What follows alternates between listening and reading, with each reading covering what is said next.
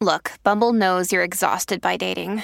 All the must not take yourself too seriously and 6 1 since that matters. And what do I even say other than hey?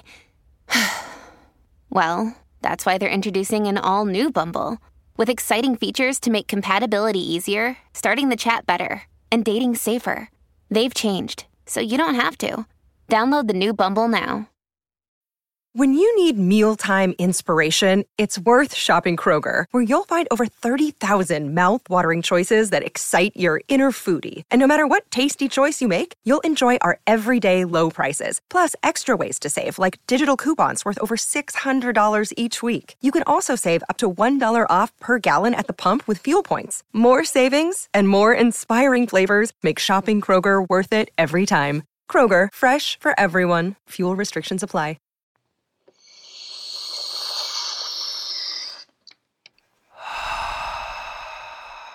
Hi. Theory.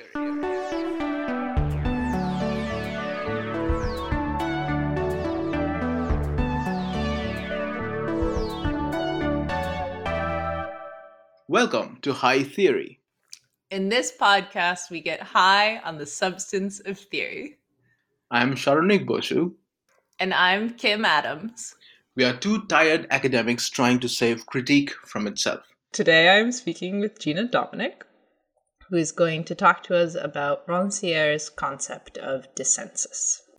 And Gina has joined us before to speak about Ursula Le Guin's story, Schrodinger's Cat.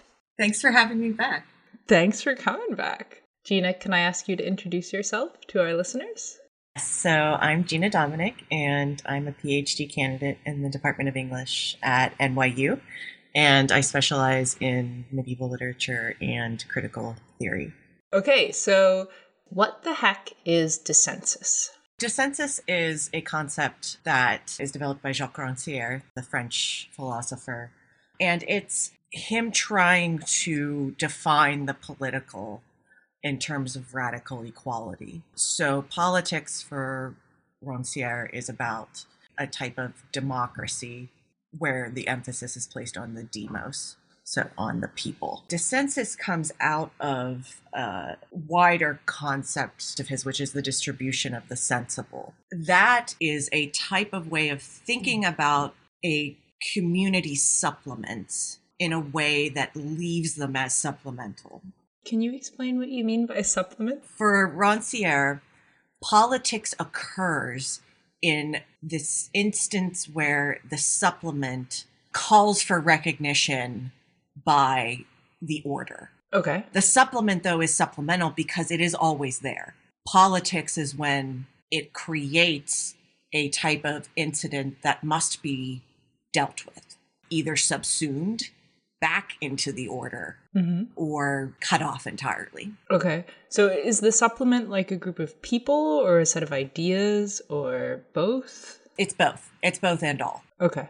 Dissensus at its core then is this meeting. It's what occurs in this meeting of the supplement and the order. And the order is like government, like the police, like the state. Yes. Yes. Okay. But in a much more grounded sense, we'll say, dissensus in philosophical history is a response, in my reading, to sensus communis, Ah. which is Kant. Okay. Dissensus really is the supplement to Kant. Okay. And that's where it gets really interesting. so you have to tell us what sensus communis is Yes. for Kant and everyone who comes after him. Yes. So, so it's a very sort of specific concept for aesthetics, but it has much wider implications. Sensus communis at its core brings together both of our senses of sense, meaning it is both a feeling, like very tactile, very sensible, right? But it's also how we reason. So it carries both this makes sense, right? But also this senses or this feels. mm-hmm. And so sensus communis brings these two ideas together. And this is primarily how Kant creates the possibility of an objective aesthetic experience. This is how he makes it possible, right, for analysis of art in a way that could be or should be common to everyone. And this is really key to all of aesthetic theory afterwards this idea of sensus communis because what it relies on is a sharing of senses. I think this is beautiful, and therefore everyone else should too. But that's actually not what's so interesting, I think. Okay. What's what's so interesting is that part of this analysis is the delineation of what Kant terms parerga. So the parergon is the singular. And that's ergon for the the work and para for what's stuck onto it, which sounds like you might be getting us back to that supplement. I am, yes. okay. So, so for Kant, it's very important in aesthetic critique to delineate what is supplemental to the art and what is the actual art. And he really gets specific. He says that things that should not be included in one's aesthetic judgment include clothing on statues, frames on paintings, and all of the sort of extra right? Anything that feels ornamental. So, ornamental is one of Kant's both favorite and most hated words because it implies something that's a bit spacious in a way, right? There's sort of the supplement covers up something, right? Or the supplement pulls a, attention away from what is truly art. And so the best art does not have this, does not have these parerga. The question becomes then where does the supplement go? So the supplement is like the fig leaves on statues. Yes. But maybe also something a little bit different for Rancière. Yes. Derrida is really then the link between Kant and Rancière's dissensus. Derrida, in the truth of in painting, takes on this supplement and says, okay, if one looks at the painting, the frame disappears into the wall. But hmm. if one looks at the wall, the frame disappears into the painting. So he takes this idea of the frame as the liminal, the sort mm. of uh, space that is both a part and not a part at the same time. I believe that reading's important for Rancière, who then his distribution of the sensible is sort of based on this, right? It's how we can be both individually sensible and also create a census, right? Or a or some sort of community because it allows for both and? Yes. Where are the individuals in this schema when we're like shifting back to politics? For Rancière, the political subject is all speaking beings. So the separation in Rancière is there's the police and then there's the political. Okay. Or politics. And the police are, you know, order. The police are Althusser and politics is the thing that disrupts that. Okay. Thing that must be dealt with. And this is important for speech because it is when individuals speak out of turn. Distribution of the sensible, that is the function of the police. That is the function of the state. Not that it should be, but that it is. It's their job to distribute the sensible? Yes, to say, like, these people can talk about this, these people can talk about that uh. these people have the right to do this.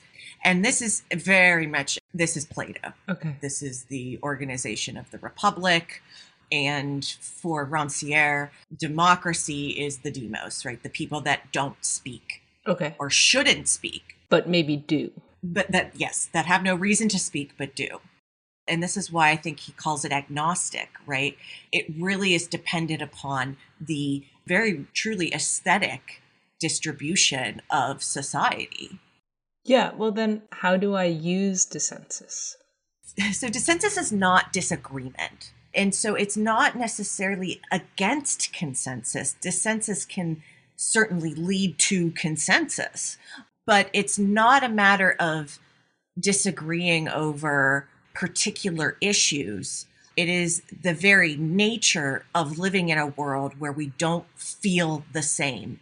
And what I mean is, we don't actually experience the world in the same way. Okay, now I see how it's a challenge to Kant. Yes. Yeah, because it's the sort of the nature of the world not to have this sense of sensus communis. Right. I think it finds itself in Kant's a priori of this sort of idea that there could be a sensus communis.